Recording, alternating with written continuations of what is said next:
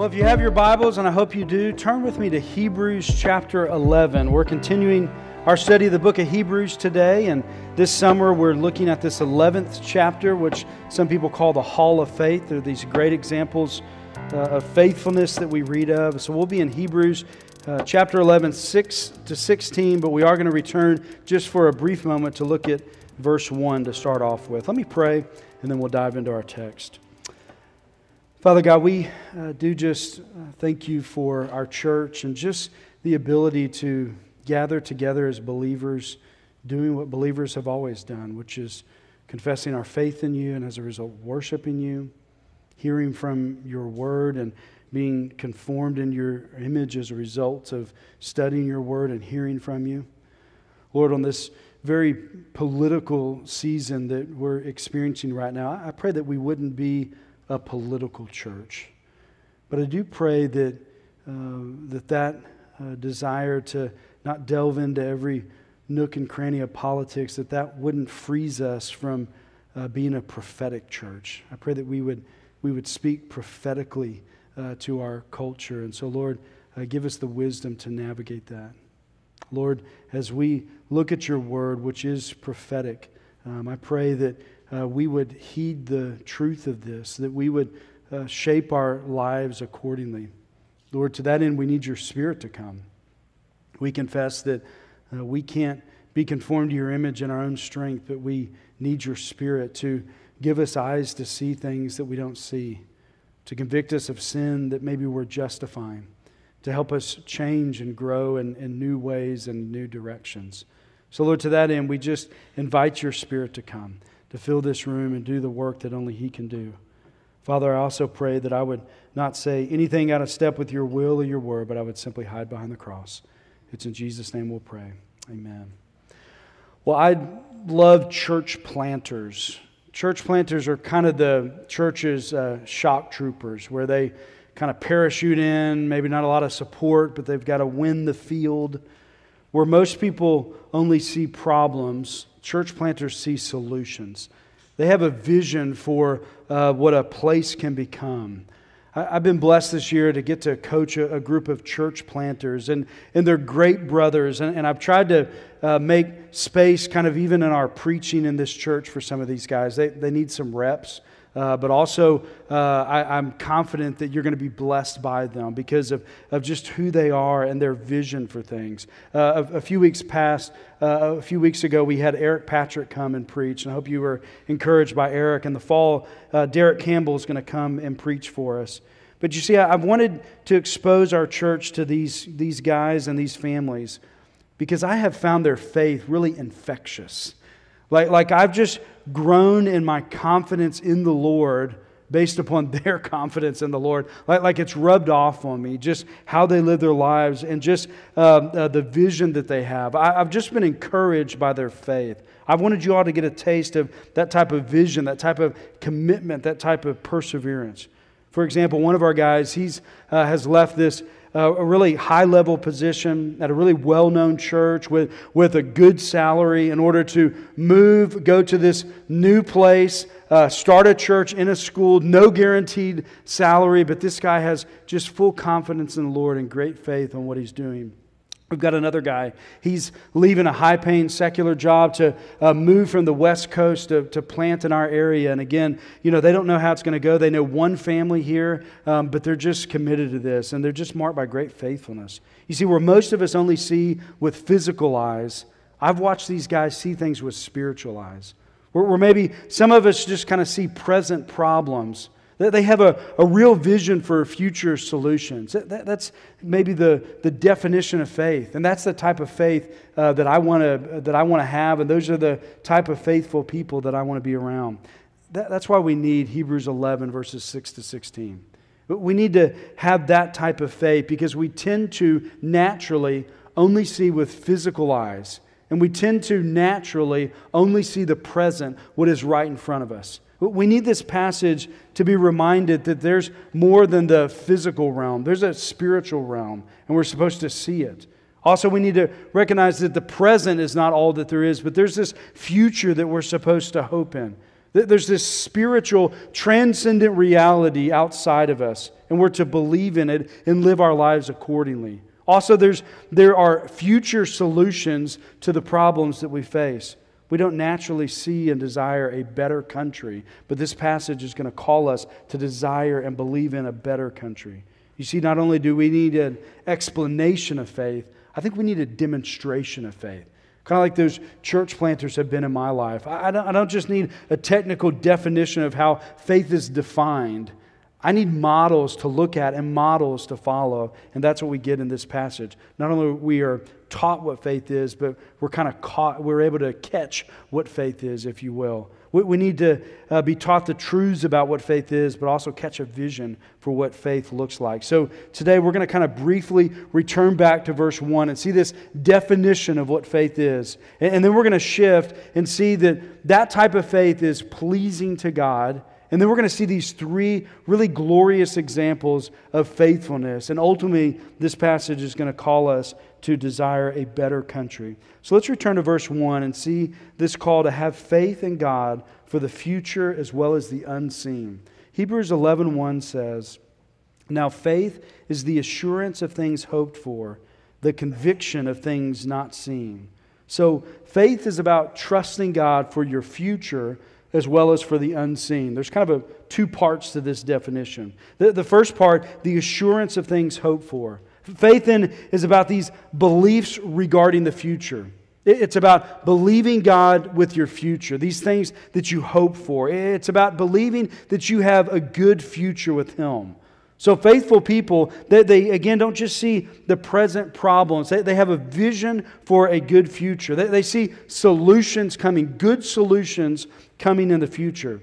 They don't just see cancer, they see heaven on the other side of it. That's what faithfulness looks like. They don't just see and think of problems of this world, but they understand that God is bringing us a good future. But second, faith is the conviction of things not seen. This means uh, faith is about your belief regarding the unseen things of life. Faith is about trusting God, which you can't see with your physical eyes.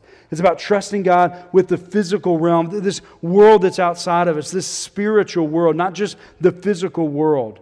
You see, faithful people, they, don't just view problems from a physical perspective, they view it from a spiritual perspective. They don't just see division, the physical, they see reconciliation that can come from that, uh, from, from that division. They don't just see the problems, they see God doing something good. Faith is about having a spiritual perspective regarding the, uh, the future. It, it's the assurance of things hoped for, the conviction of things not seen. So it's this call to trust in Him for the unseen and trust in Him for the future. That's what faith is, trusting Him for those things.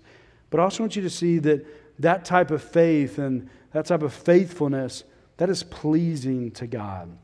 Verse 6 is this call to have faith in order to please Him. Look with me at verse 6. And without faith, it's impossible to please Him. For whoever would draw near to God must believe that He exists and that He rewards those who seek Him. So, trusting Him with your future, with what you can't see with your own eyes, believing that He has a good future for you, he views that as commendable, as praiseworthy. That's what pleases God. If you want to know, okay, how do I live a life that pleases God? That's what it is. It's to trust Him with what's unseen, it's to trust Him with your future. That's pleasing to Him. And you can take it the, the, the flip. If you don't trust Him with the future and you don't trust Him with what you can't see, then that's not pleasing to Him.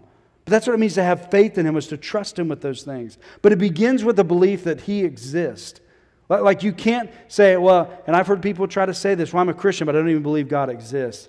That, that doesn't work. That doesn't work uh, according to the Bible. If you're going to have faith in God, it means that you believe that He exists, that He's actually out there. You, you see, uh, uh, it begins there, but that's not blind, and that's not foolish faith. That, that's not this kind of unreasonable leap into the dark to believe that God exists. There's all sorts of clues and arguments for the existence of God. Like scientifically, if that's the way uh, you're, you're wired, I mean, just go study the eyeball. like the eyeball is so complex, it's so detailed, it has such a specific purpose. I don't, I don't think there's any real argument that you could make that that is just something that's uh, evolved over millions of years due to mutations. It's way too complex. You know, it, it's way too, all these things have to come together for it to accomplish its purpose. The eyeball is a great argument for the existence of God. I'm maybe less of a scientist and maybe more of a romantic. And so things like justice and love and beauty, those things are real. Those things exist out there. But, but I, I don't see them physically. I don't even always know how to define them. I know they're real. But all those things, those, those things that maybe stir your soul, those, those things point to some reality outside of this physical world. The material is not all that there is. And so believing that God exists, that's not some sort of blind leap in the dark. But further, uh, this is uh, uh, uh pleasing to God in a way that it's not just about believing that He exists, but pleasing faith to God means that you draw near to Him. It's you come to Him, you, you seek Him out, you desire Him, you worship Him. You see, pleasing faith doesn't draw near to God out of duty, but it draws near to Him out of a need for joy. Like you lack something, you're hungry for something, and you find it in Him. I, think a, a, great illustration of spirituality is, is uh, why do we eat lunch? We don't eat duty. We eat lunch because we lack something. We're hungry. We desire something, and that fulfills a need for us. That, that's the same uh, way of our faith with the Lord is that we lack something. We, we have this desire for joy, this, this hunger for something more, and we find it in Him. Pleasing faith needs to draw near to God. Otherwise, we'll be hungry. Otherwise, we'll be lacking in joy. But the final thing I want you to notice from Hebrews 11:6 is that that type of faith, that type of pleasing faith, where you believe that He exists and then you draw near to Him for joy, that type of faith is rewarded. Psalm 43 4 says, I will go to the altar of God, to God my exceeding joy. I will praise you with lyre, O God, my God. You see, the reward for desiring God, for believing that He exists, desiring Him, pursuing Him, drawing near to Him, is that you'll be rewarded but the reward is Him. You desire living water and you find it in Him. That's the reward. You're rewarded with joy. It, it will be, uh, it'll be a better joy than anything you'll be able to find in this world or that you'll be able to find in anyone else. Faith is trusting God with your future, with what you can't see. Faith is pleasing to God. This is what pleases God is to live your life this way, to have that type of trust in Him, to believe that He exists, and further, to have this desire to draw near to Him. And in desiring to draw near to Him and coming near to Him, you find that living water that your soul needs. You, you find joy in Him. But what does that type of faith look like? Maybe that's kind of the, the technical uh, ins and outs of what faith is, but what does it look like? Well, the first example he gives us is Noah. This is a call in verse 7 to, to be like Noah and have faith in God's word about the unseen, even if it's unpopular. Verse 7 says, By faith, Noah, being warned by God concerning events as yet unseen, in reverent fear constructed an ark from, for the saving of his household. By this he condemned the world and became an heir of the righteousness that comes by faith the story of Noah, and you're probably familiar with it, runs from Genesis 5 to Genesis 10. And Noah, similar to kind of Enoch, can be described as uh, a man who was uh, generally righteous. He walked with God. And, and out of that, uh, God gives him a warning. He gives him his word. And his word is a warning of judgment to come. And it's something that he can't see. He says, he warns him that judgment is coming. He's going to judge all the corruption in the world with this flood. And then he calls Noah, again, through his word, to build this ark. So God shows Noah mercy. He says, I'm going to spare you from that judgment, but you have to believe the warning. And believe the warning to the degree that you follow it. So he extends him grace through his word, and Noah believes his word, and that's how he finds salvation. Again, we know the story that Noah took God at his word. He believed him, he had faith in the word of God. Peter says in 2 Peter 2 5 that even though God did not spare the ancient world, he then preserved Noah and his family as a result. That's what faithfulness looks like. He promises judgment. He gives us warning through his word. We trust him on that. We live our lives accordingly, and then we find salvation. Noah had faith about the unseen. He believed in God regarding what he could not see with his own eyes. Uh, Noah knew that there was this spiritual world. He trusted God for it. He trusted his word. He believed in his word. Uh, and, and thus, as a result, uh, uh, Noah was pleasing to God. And then Noah experienced that reward. His life was preserved. But further, the, I want you to note and just picture what it must have been like for Noah. That was very unpopular what he did, right? His faith was not popular. His faith was not celebrated. His faith was mocked, right? Those around him made fun of him. Like what he was trusting didn't make sense to them. It was just bizarre to them. It was foolishness to them. And in a similar way, real people in your life and in this culture are going to are to think you're weird because you trust this. This is not something that's going to be celebrated by so many people in your life. Well, like Noah, you're going to be called to have faith in God about things that seem weird and maybe even dangerous or, or silly to the world around you. Having faith in Christ is not always going to be met with a pat on the back. If you're so insecure that you need to be celebrated for your faith, Christianity is not for you. It's not going to be always celebrated. You're not going to have people cheering you on.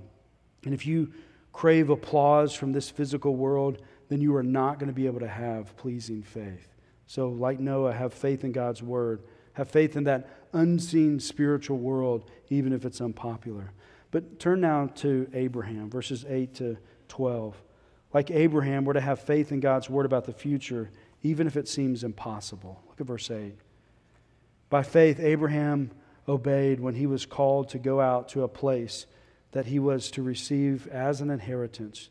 And he went out, not knowing where he was going. By faith, he went to live in the land of promise, as in a foreign land, living in tents with Isaac and Jacob, heirs with him of the same promise. For he was looking forward to the city that has foundations, whose designer and builder is God. By faith, Sarah herself received power to conceive, even when she was past the age, since she considered him faithful who had promised. Therefore, from one man, and him as good as dead, were born descendants as, as many as the stars of heaven and as many as the innumerable grains of sand on the seashore. Again, the definition of faith from verse 11, uh, chapter 11, verse 1, it emphasizes the conviction of the unseen and the assurance of the hope for the future. Now, when you look at Noah, he's kind of emphasized the unseen. Noah had this, this faith and this trust on what he couldn't see. There was this broken world around him. He couldn't see the salvation, but he trusted God on what he couldn't see. But in Abraham's case, the emphasis is on the hope, this, this hopeful future. God's promised these things to Abraham, and he trusts God for his future. He had hope in God for his future. Abraham was called through God's word to look forward to a future promise. So Abraham had faith in him for his future. Now, if you know the story of Abraham, it runs from Genesis 12 all the way to Genesis 25. And, and Abraham is best understood as a nomad. Like he was living this sojourning life.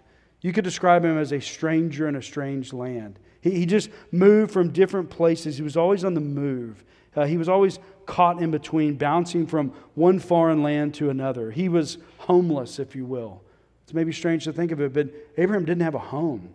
He didn't have a homeland. He needed a home, and he was looking for a home. And that's when God steps in with his, uh, with his promises. Really, the best way to understand God's relationship with Abraham is this covenant that he makes with him in Genesis 12. In Genesis 12, 1 to 3, we see the beginning of the Abrahamic covenant. It says, Now the Lord said to Abram, Go from your country and your kindred and your family's house to the land that I will show you, and I will make of you a great nation and I will bless you and make your name great, so that you will be a blessing. I will bless those who bless you, and him who dishonors you I will curse. And in you all the families of the earth will be blessed. So, God, through his word, he, he promised this homeless, childless Abraham, he promised him land, seed, and blessing. All of that seemed impossible. Nothing in his life uh, pointed that he was headed in that direction. There was nothing in his life that said, Yeah, you're going to have land, you're going to have seed, you're going to have blessing. Nothing in his life said that. All of that seemed impossible. But God makes this covenant promise with him. And Abraham trusts him for it. He trusts him for that future. But I, I think it's always helpful to remember that Abraham was a real person. And as a result, his faith was really imperfect. He had this faith that at times was marked by, by great courage. I, I think at times Abraham had inspiring faith. Like, think about it. He was in this land. God calls him to go to a land that you don't know. He packs it up and he starts going. I don't know that I've, I haven't done that. I, I find that very inspiring. I find that very amazing that he would do that. However, at other times in Abraham's life, he has maybe it displays an uncomfortable or, or even an embarrassing lack of faith. Like there's things that he does, there's uh, uh, times where he shows such embarrassing lack of faithfulness that frankly, like if that happened in our church, men, like elders are coming knocking. Like church discipline is about to happen, okay? Like that's the type of unfaithfulness Abraham displayed at times. However, in Genesis 15, here's what God says And he believed the Lord, and he counted, to, and he counted it to him as righteousness. Like that's how God describes Abraham. This man with very imperfect faith is counted as righteous. Well, what does that mean? What, what, is this, what does it mean that he's counted as righteous? Now, some people interpret this to say, well, listen, that means that he was counted as righteous, meaning that God stepped in and on the inside infused righteousness into him. Therefore, everything that he did at that point was righteous. Like he always followed the Lord after that. Then he was infused with righteousness, and so all that came out was righteousness. He didn't sin anymore. We know that can't be true, right? Like after Genesis 15, he does some very unrighteous things. So, what does it mean that he was counted as righteous in Genesis 15? I think a better interpretation is the Protestant Reformed understanding of that. It means not that God came in and made him righteous to where he then perfectly followed the Lord after that. It means that it acknowledged that, that Abraham had imperfect faith, but he had genuine faith, but more importantly, he had faith in the right thing. This imperfect man had faith in the one who was perfect. And as a result, God imputed righteousness upon him. Reformers talked about an alien righteousness from the outside of him. He was categorized as righteous, even though he wasn't really righteous. Like, like they moved him into this category of righteousness based upon the faith that he had in the one who was righteous. It wasn't that he was perfectly righteous, it's that he trusted in the one who was perfectly righteous, and that one imputed righteousness upon him. He put him into this new righteous category. I think that's very important, and here's why. Because you and I are like Abraham, aren't we? We're going to have that type of faith. And friends, Abraham had saving faith. He didn't have perfect faith, but he had saving faith. He had not uh, faith in his own perfections, but he had faith in Jesus' perfections. He had faith in the perfect one, and that's what put him into this new category. You see, like Abraham's experience, so many of the promises from God's word might seem impossible to you.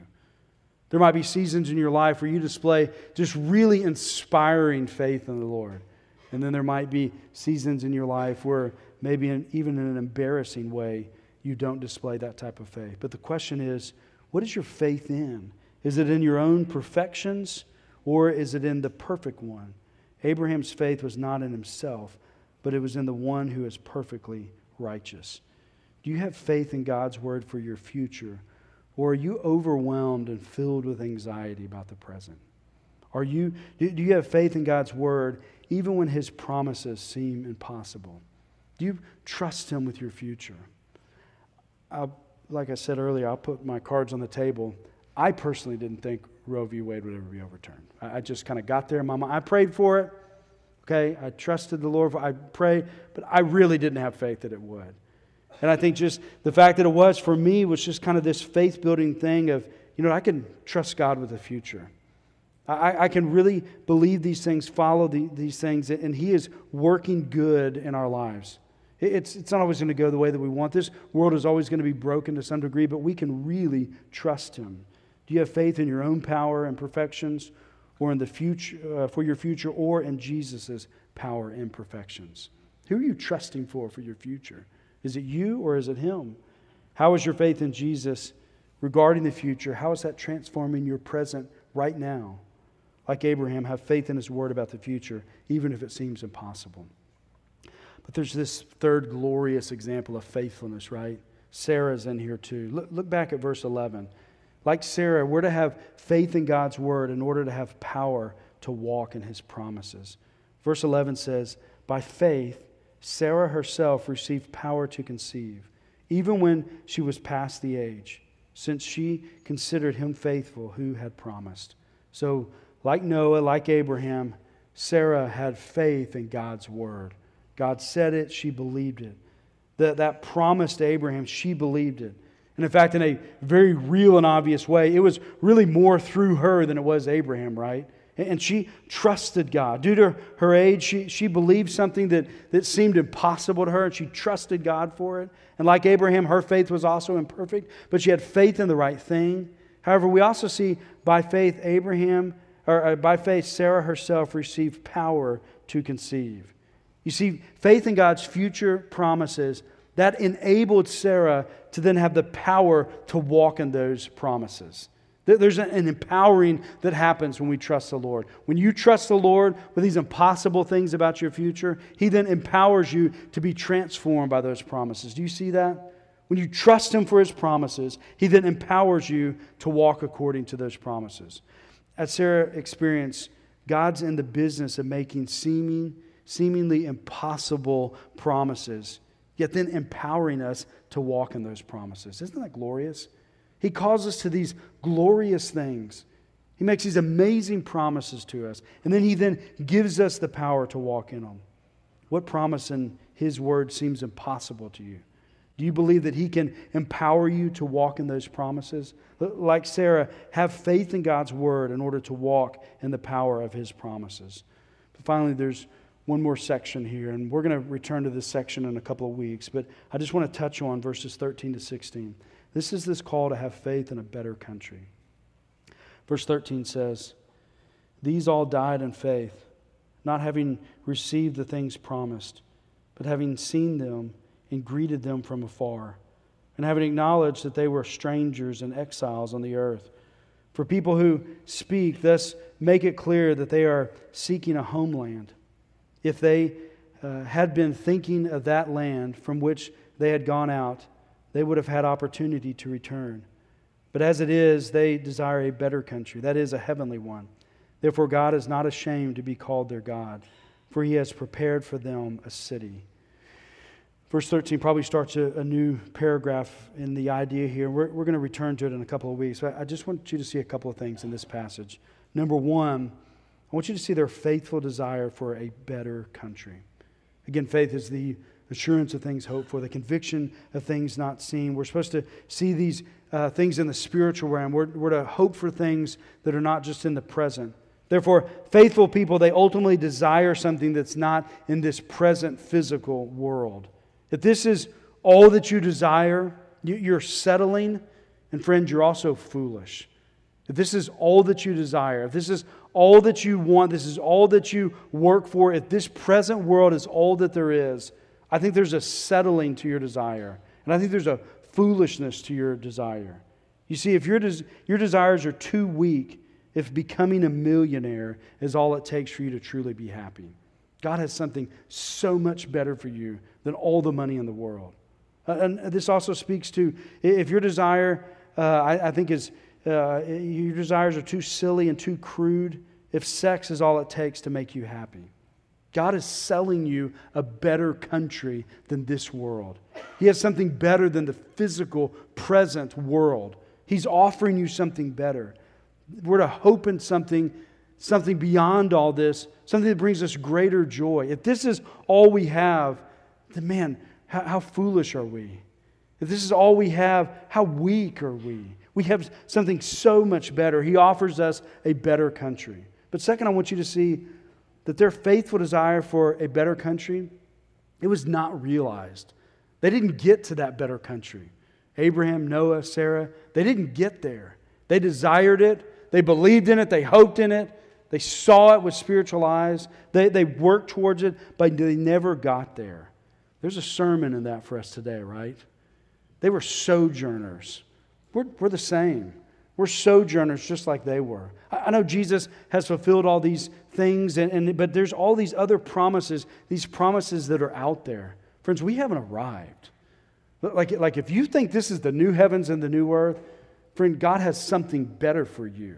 If this is all that you hope for, there is something so much better out there. And in fact, the belief in that better country, that's actually where you find joy in this world, right? I love the great Negro spirituals. One of them is titled Fare Ye Well. It's also called a Great Getting Up Morning. The, the spirituals, they were originally sung by those saints of old who were, who were living as sojourners in this really harsh, oppressive world. This world that hated them. They, they couldn't rise up, they were just trapped. Most of their work was this backbreaking, awful work. But you know, they were able to, to find joy even in those cotton fields. You know why? Because they had a vision, they had faith on something that is to come. They knew that this world was not all that there was. And the spirituals display that. The, the lyrics of Fare Ye Well are amazing. One of the leaders of the group would, would call out one of these lyrics. And then the congregation, picking cotton, would then yell out and, and, and sing a response. They would sing, Fare ye well, fare ye well. Somebody would call out, Well, in that great getting up morning. And then everybody would sing, Fare ye well, fare ye well. Lord, in that great getting up morning, fare ye well, fare ye well. Let me tell you about that coming of judgment. Fare ye well, fare ye well. God going up to speak to Gabriel. Fare ye well, fare ye well. Blow that trumpet, Gabriel. Fare ye well, fare ye well. What a glorious song when you're trapped in slavery. That's the type of faith that I want.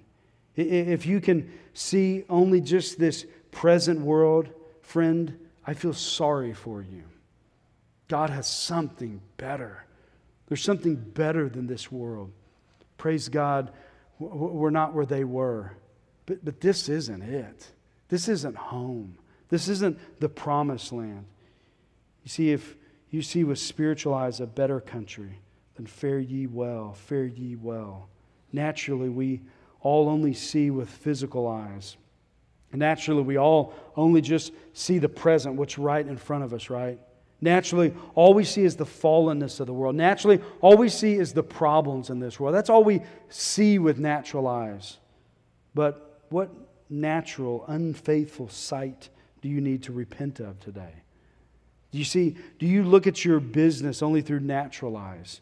Do you look at your marriage or your children only through natural eyes? Do you look at this church only through natural eyes? Or do you look at it through spiritual eyes? What supernatural, faithful seeing do you need to believe today? Do you need to have faith that God has promised you a good future, even in your darkest moments? Do you have spiritual eyes in those dark moments? Do you need to have faith that God is working good outside of what you can see? Isn't it good news that we have a better country coming? Isn't it good news that we have something better than this world?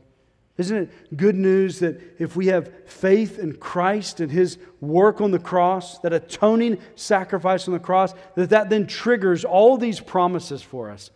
It just triggers an inheritance that is guaranteed by the Holy Spirit. Isn't that good news that he's bringing a better country? There's an author named Ryan Burge. He's a pastor and a political scientist. I don't, I don't know how all that works. Um, but he's both of those things. And he's written a book that, um, where he highlights different myths that we believe about religion in America. He has all this data and all these uh, kind of fancy charts. And uh, I was, got into all his charts this week. And one of them, when the way he starts his book, is he says the first myth is that evangelicalism is in the decline. That kind of caught my attention. And here's just some stats for you. I like stats. He has this uh, chart that shows that in America in the 1970s, there was around 20 million mainline or, or liberal Protestants. There were about 30 million Roman Catholics, but there were only about 17 million evangelicals, 1970s. Fast forward to 2020, and mainline kind of Protestant liberals, they had declined from 20 million to 11 million in those 50 years. Roman Catholics had gone from 30 million, declined down to 17 million. But evangelicals, they'd gone the other way. They'd gone from 17 million to 37 million in those 50 years. Isn't that amazing? I had no idea any of that. See, I only see things with my physical eyes. Like when I look at the news, when I read Twitter, I think it's all doomed. I, I just, I, I, all I see is physical present. However, there are still people like Abraham, Noah, and, uh, and Sarah, right? There's still people out there that, that have this faith, that, that they see the spiritual realm, they have hope for the future. Going back to those uh, church planters that I coach, they, they have just given me this kind of fresh wind of faith in my life to see that, hey, there's something beyond all this. Like, we, we don't just have to see the problems, like, there can be real solutions out there. A couple weeks ago, our denomination met, and um, our our kind of domestic mission board is called the North American Mission Board. And they're primarily tasked, they do a few different things, but primarily to plant churches. And here's a stat, and again, I love stats, but here's a, uh, something that they reported. They said that since 2010, our denomination has planted 9,400 churches. That's amazing. Friends, that's like 700 churches a year. You see, there's problems in our denomination, okay? But the North American Mission Board believes that by 2030, a third of our churches in our denomination are going to be like us, have been planted since 2010. That's remarkable to me. That statistic blows my mind. Like, that gives me real hope. Like, there's real Noahs, there's real Abrahams, there's real Sarahs out there displaying that type of commendable, God pleasing faith that doesn't just see pro- that doesn't just see problems, but has this assurance of hope, this conviction of things unseen. They, they faithfully desire a better country. You see, we naturally only see what we can see with our physical eyes. Only, we only see the present. We only see the fallenness of the world. But pleasing God means that we have faith that He is bringing about a better country. We can bring about, we can desire this thing that is better. Then you see that fork of lightning then you hear that rumbling thunder. Then you see them stars a falling. Then you see the world on fire. Then you see them sinners rising. See them marching home for heaven. Farewell, poor sinners. Farewell, poor sinners. Fare ye well. Fare ye well. Friends, when all you can see is the problems, when all you can see is this present world, desire a better country have the faith of those saints of old and sing, Fare ye well, fare ye well. Amen. Let's pray. Father God, I, I thank you for those spirituals that have been passed down. I thank you for the, the faith of those saints of old that remind us that no matter how bad this present world gets, there's another world and there's a coming world. Lord, may we have the assurance of what we hope for. that we have the conviction of things that we don't see. May we follow the examples of Noah and Abraham and Sarah and just believe in a city that is to come. May we trust you for all things. Lord, may we be a people marked by faith. May our hope not be in this world, but in the country that is to come, a better country. It's in Jesus' name we'll pray. Amen.